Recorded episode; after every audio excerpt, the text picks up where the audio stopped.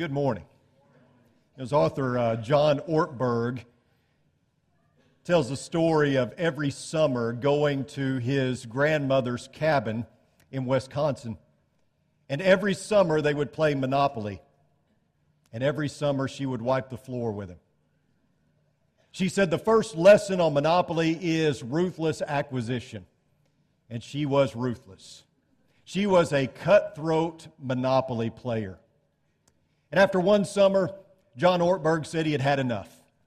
So he went home and he studied the game of Monopoly. He practiced up, and for that whole year, he got better. So he goes back to the cabin that next summer and he takes his grandmother to task. He wipes the floor with her. He beats her soundly.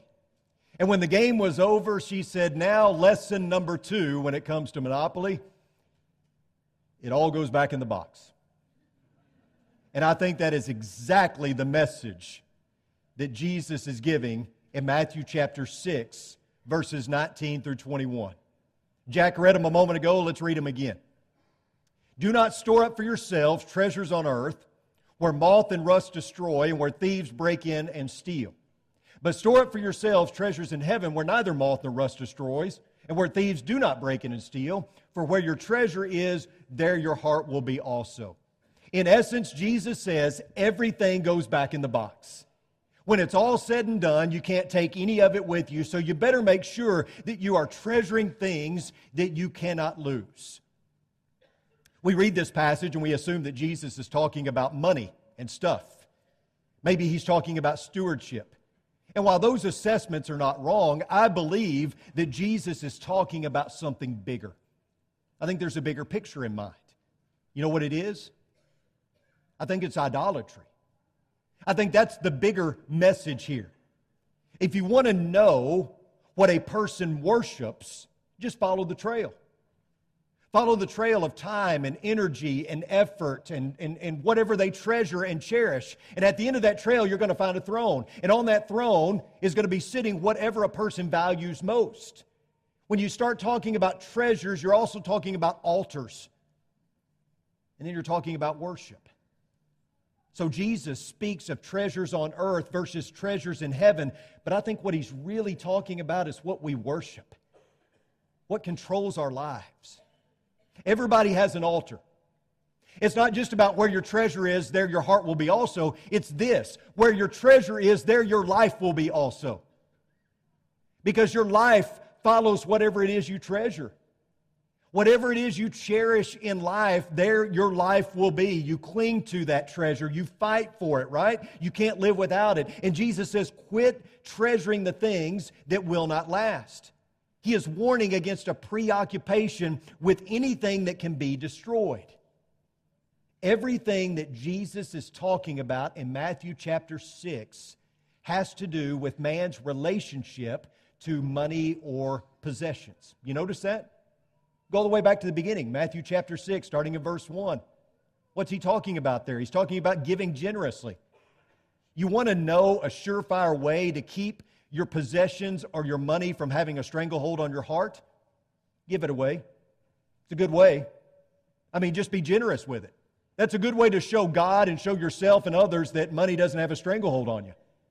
Then he starts talking about fasting. What would fasting have to do with money and possessions and man's relationship to it? Well, maybe you need to declare a fast. Maybe you need to declare a fast from some things in your life that are overshadowing God. Or maybe you need to declare a fast and get one on one with God and get your priorities rearranged. But then Jesus talks about a model prayer, doesn't he? And he tells his disciples, pray like this. And one of the things he says in that prayer is, Give us this day our daily bread. And we hear the echoes of the Old Testament and the manna that God provided each day. Only gather what you need for that day because God was teaching reliance on Him and not self reliance. We don't want our daily bread, though. We want our yearly bread. We want our we want our bread that will last a lifetime. We want our bread that's there for retirement so we don't have to worry, right? We want our security in our bread. And Jesus is saying, give us this day our daily bread means that you are reliant on God and you're not self sufficient. But then that moves into what we read a moment ago And then we read in verse 25 through 34 Jesus moves from treasures to acknowledging the temptation to store up treasures on earth. He recognizes that, that money and possessions are an easy God for people. Why do you think that God and Jesus spoke so much about man's relationship to money? Because they understood that that's the chief competition with faith, that we find our security, our faith in those things. Jesus recognizes that it's way too easy for people to find their security in their stuff. But he also recognizes the fact that when people do this, it leads to what? It leads to worry and anxiety. And he says, For this reason, I say to you, do not be worried about your life as to what you will eat or what you will drink, nor for your body as to what you will put on. Is not life more than food, and the body more than clothing? I don't get the impression that Jesus is scolding his listeners.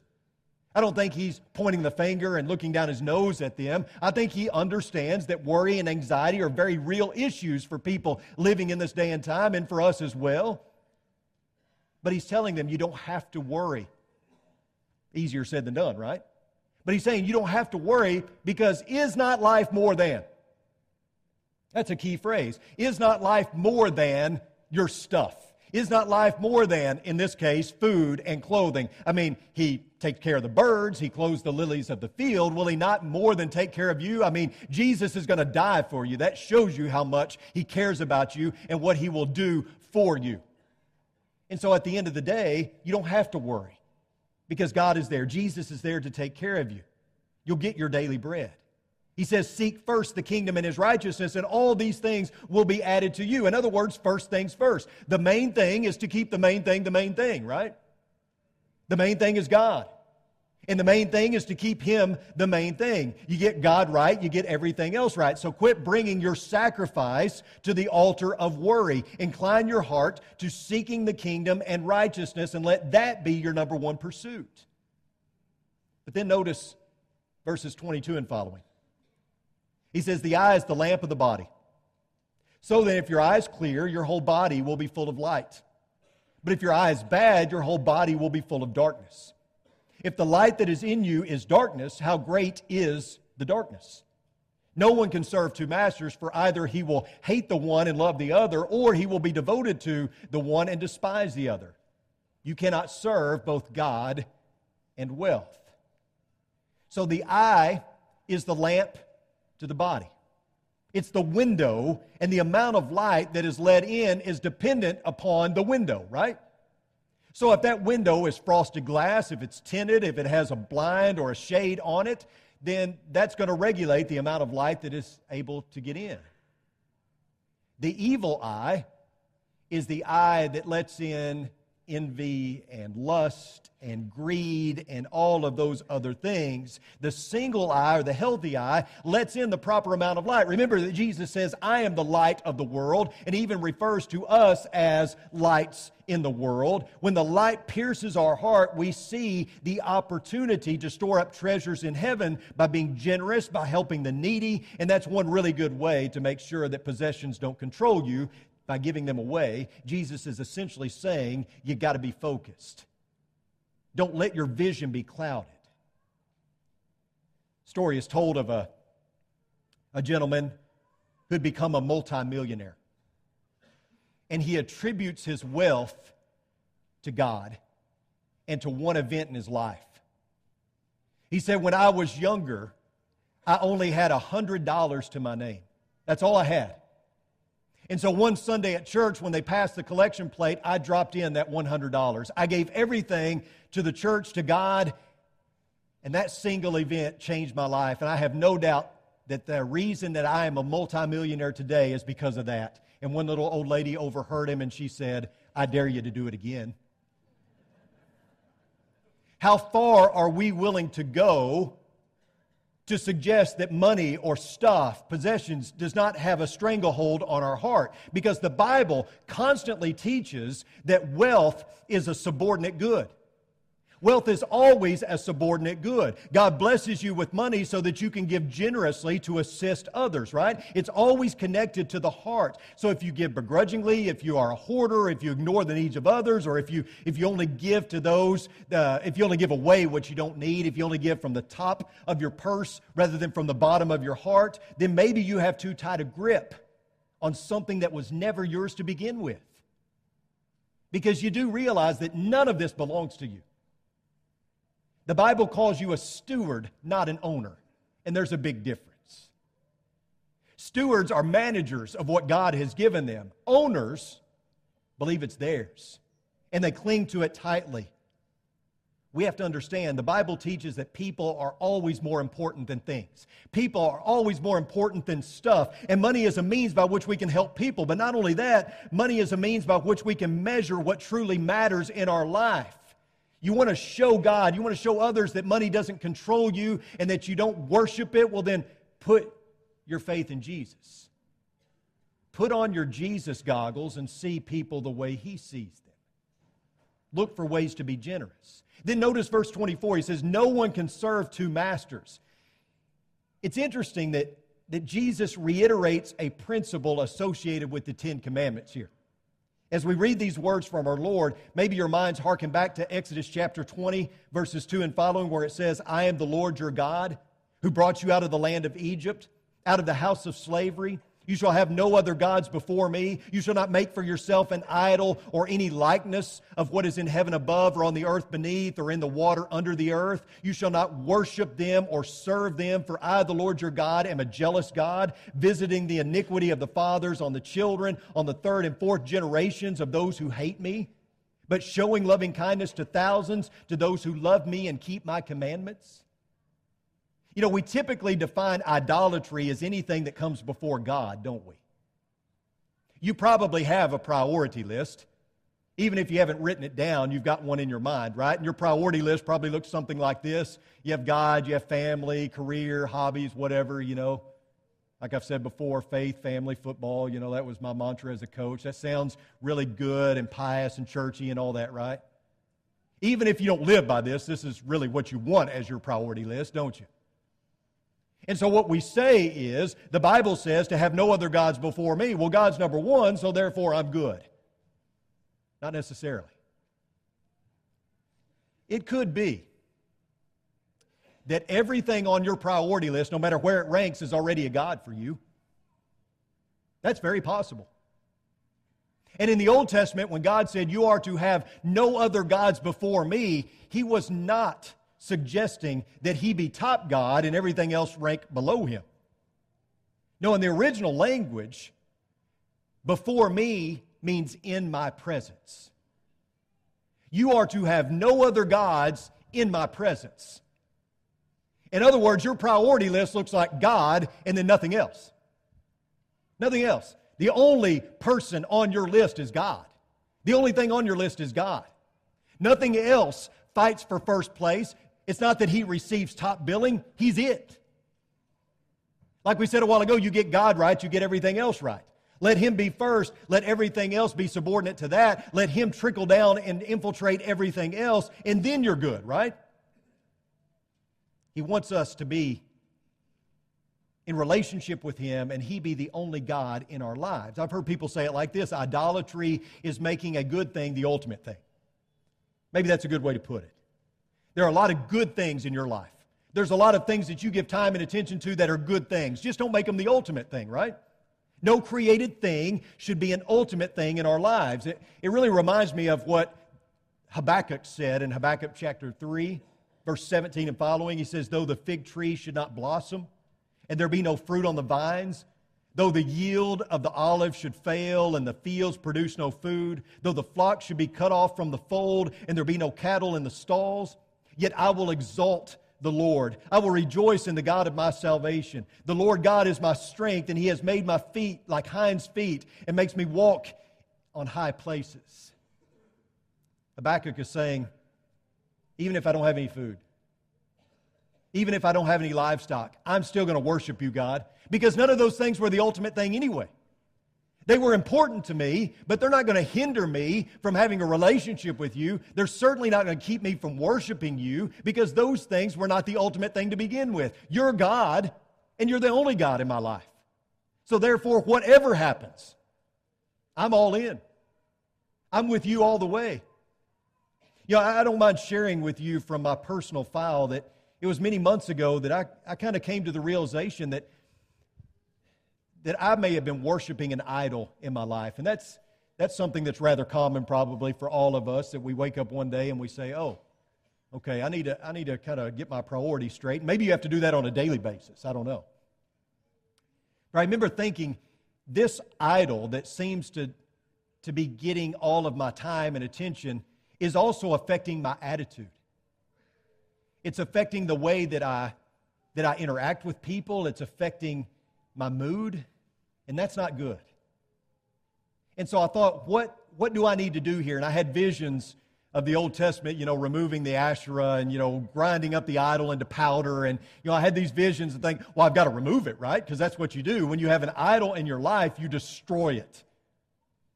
Okay, but what if the idol is your kids? You don't really want to destroy your kids, hopefully. So maybe destroying it is not the answer. I could be wrong, but here's the answer that I've kind of come up with. And part of it comes from talking with friends and preachers that, that kind of share the same sentiments. But the, the thing that I've kind of, the conclusion I've kind of reached is that it's not so much about removing it, but it's about drawing closer. You know how we rid the idols in our lives? You know how we deal with idolatry in our lives? We let God be our God. That's it. I mean, it sounds so basic and so simple, but that's what he wants anyway, right? He doesn't want top billing. He doesn't want to outrank all the other gods in your life. He wants to be God. He wants to be the only God. And He wants you to be in relationship with Him. So let God be God. I mean, why do you think the ancients worshiped the goddess of love? Well, because love was the ultimate thing for them. Why do you think they worshiped the God of war? Because victory on the field of battle was an ultimate thing for them. Why do you think that they worshiped the God of the harvest? Because the crops became the ultimate thing. You know, they may be good things, but they, came, they, they became the ultimate thing. They believed that a good crop or a victory or love or whatever would fulfill their deepest longing. If they could just have the things of the world, they would be happy, and not much has changed. I mean, we're really kind of the same way, aren't we? And I say we, I include myself in that. We're all kind of the, the same as the ancients were to some degree, but here's the deal your heart will be wherever you want it to be. This is totally up to you. Your heart is mobile, it's a movable object. And it's going to be wherever you want it to be. We can talk all we want about how much something means to us and we can say God is the ultimate, but your checkbook may tell a different story. Your checkbook don't lie. How you spend your money reveals the condition of your heart. That's why Jesus said what he did. When it comes to our money and our possessions, the question that we typically ask is, what are my money and my possessions doing for me? Right? That's what we typically ask. But the better question is, what is my money and my possessions doing to me? How are they affecting my life negatively? If I were to ask you, what are the five most important items in your life? What would that be? You don't have to answer out loud. Just think to yourself, what are the five most important items in your life? I mean, besides your family, besides your faith, maybe, you know, a family heirloom, maybe your cell phone, something like that if you had a house fire, if your house was in danger of burning to the ground and you could only save five things, what would they be? They'd probably tell you what you cherish and what you treasure, right? You'd save your cell phone, you'd save your wallet, you know, family heirloom, whatever. Let me ask you this. If you knew that Jesus was coming back at noon tomorrow, what would you mourn? What would you regret? Suddenly, the cell phone and the wallet probably doesn't mean as much, right? Suddenly, those things are less important.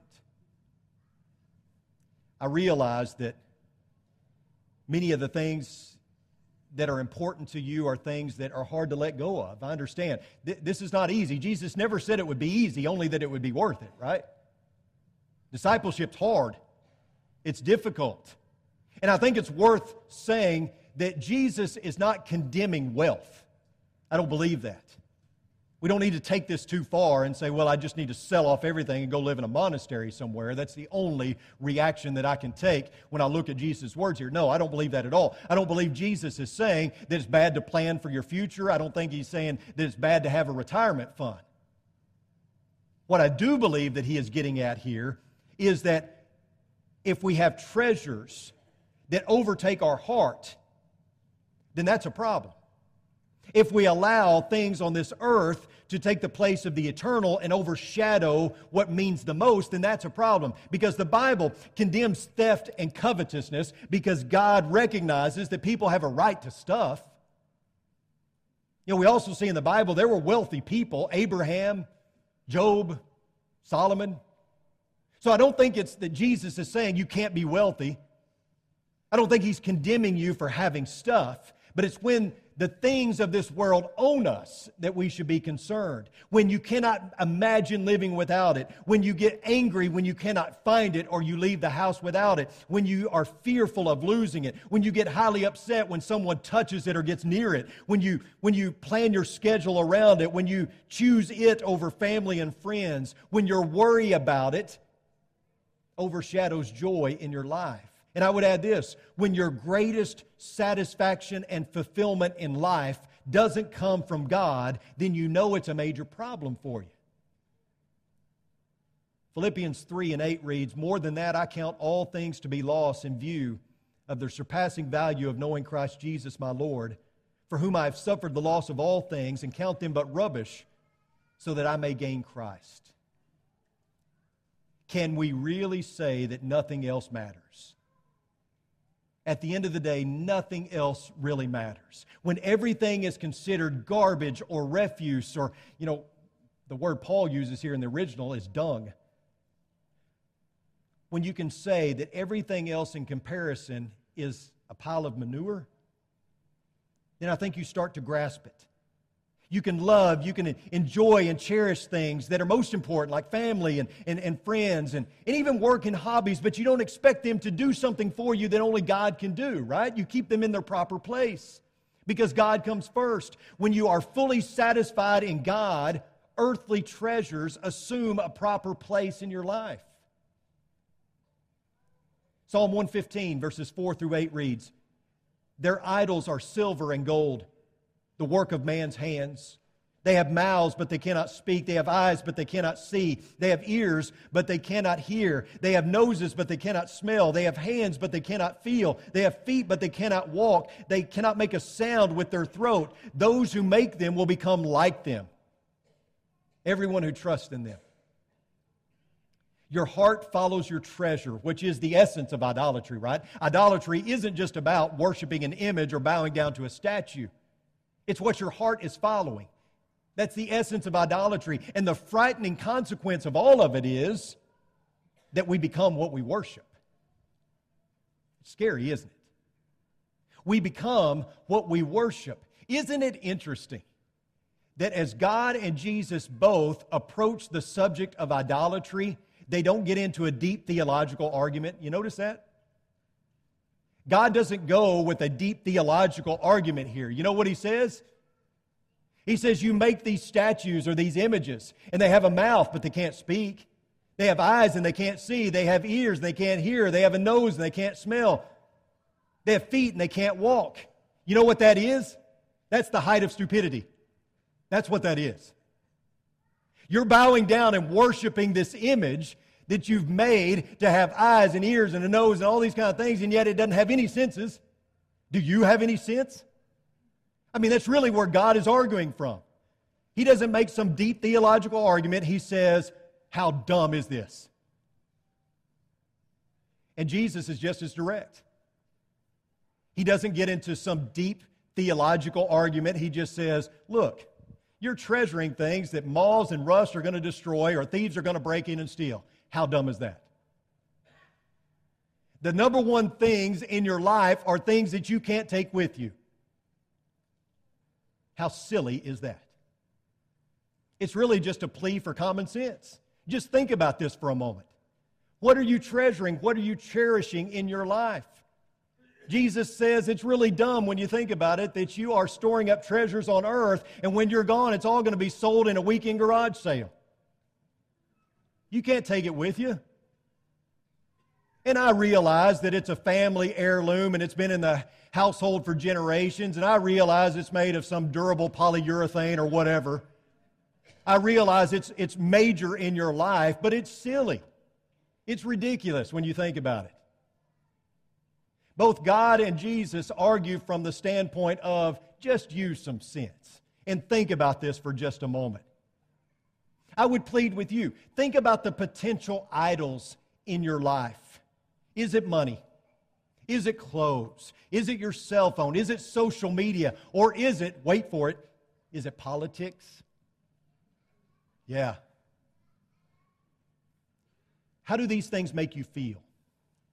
Think about your reaction to these things. Think about this. Think about how crazy new makes us. How crazy does new make us? When something's new, we get it and we feel like a better person. What's that all about, right? We get a new cell phone and suddenly that makes us a better person. We get a, you know, new clothes and that makes us feel better, right? Most of us don't get a new cell phone because our other one died. We get a new cell phone because we want the latest, greatest model, right? We don't get new jeans because they disintegrated. And we get new jeans that look disintegrated, right? Because we want to feel better about ourselves. Think about what new does to us. It's circular. It's a chasing of a feeling that can never satisfy because there's always something new. Hold on, I got a message on my new Apple Watch. We don't typically we don't typically throw away the things in our life because they're no good anymore. We move on to newer. And we think that that somehow that that somehow scratches an itch. And we become intoxicated. Our treasures, they begin to rub off on us, and we can't even resist the urge to put down our cell phones or to stay off of social media. We would never, ever think about leaving it in the car. It'd be like somebody chopped off our hand. We can't even stay off of it in church because we're so consumed. Anything that assumes an unrightful place in your life has become an idol. Consider Psalm 115, verses 4 through 8. Consider how God talks about these, these idols, the, the work of man's hands. Think about the different idols in your life and think about how not a single one of them can help you get to heaven. Not a single earthly treasure that you cherish can help you get to heaven, but every single one of them can assist you in not getting to heaven, right? I want to close this morning with a little test. And we're going to go through it pretty rapidly, so you don't have to. Uh, you don't have to write these down. You can just answer them in your own mind. But I got a series of questions for you, okay? Here they are. Number one, name the 10 wealthiest people in the world. Secondly, name the last 10 Heisman Trophy winners. If you don't know what a Heisman Trophy winner is, then just skip that one, okay? Name the last 10 winners of the Miss America pageant. Name five people who have won the Pulitzer Prize ever, not just the last five, name any five. Name the last 10 Academy Award winners for Best Actor. Name the last 10 World Series champions. Now, my guess is you probably didn't do very well on this. I mean, I would say virtually all of you would fail this test if we gave it for a grade. Which reiterates the common sense point that I think Jesus was making. We treasure winning. We emphasize beauty and smarts and talent. And yes, most, most, most people can't even name the top people in each category, right? We emphasize these things, and most people can't even name the top five or ten people in each category, which tells you something, right? That none of these things really matter when it's all said and done. Because beauty fades, achievements are forgotten, awards tarnish, your money doesn't go with you when you die, all those accolades they're gone. Because here's the deal whether you like it or not, whether you even agree with it or not, it all goes back in the box. It does. You can't argue that. It all goes back in the box. So, what are you going to do going forward about the different idols in your life? Some things are easily forgotten, aren't they? Beauty, awards, wealth, all those things. They, they, those things are easily forgotten. Some things are not easily forgotten. And you know what they are? Love, generosity, humility, kindness. I have had the wonderful opportunity as a minister over the years to serve with some very godly men who were my elders. And those that have gone on before me, some of them were very wealthy. Some of them made a major impact in their community and won a lot of awards, but that's not what I remember about them. You know what I remember about them is their godliness, the way that they served, the fact that they were godly leaders. That's what I remember because I have yet to visit with someone on their deathbed and they talk to me about their wealth. I've not visited with anyone who was a child of God on their deathbed who was concerned about their cell phone or about any of their treasures here on earth. It all goes back in the box. So, what are we storing up for ourselves? Are we storing up treasures that will not last? Or are we storing up the things that are heavenly? Are we making heavenly investments? If you have a need this morning that we can help you with, if you have come to the realization that maybe you're serving an idol, and maybe you're ready to change the way that you're living and you need the prayers and support of this church family, we'd love to help you. I realize that not everyone who answers the invitation didn't really answer the invitation. You know, we have this idea, and it's really a tradition, that you come forward and then we pray for you. You might be struggling with this, and this may be something you want to talk about outside of these walls, and maybe you want to share your heart. We've got, we've got other ministers, myself, we've got elders that would help with that. Maybe you're ready to put on Christ in baptism this morning and begin a daily walk with God in discipleship. I don't know what your need is, but I know that this is a family that can help meet your needs. So if you're struggling, if you have something that we can help you with, why don't you come as we stand and as we sing?